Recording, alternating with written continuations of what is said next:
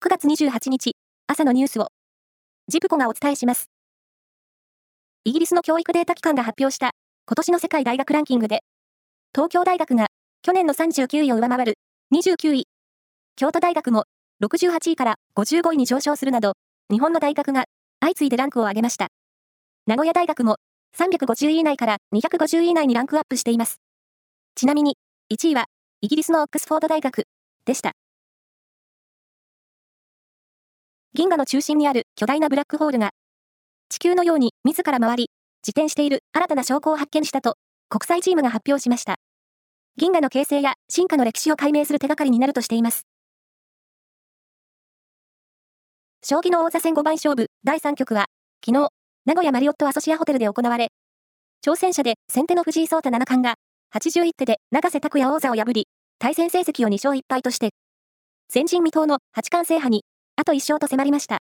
注目の第4局は、来月11日に京都で行われます。中国で行われている杭州アジア大会で昨日、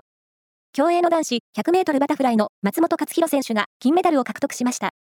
女子100メートル平泳ぎでは、青木玲緒樹選手が金メダル。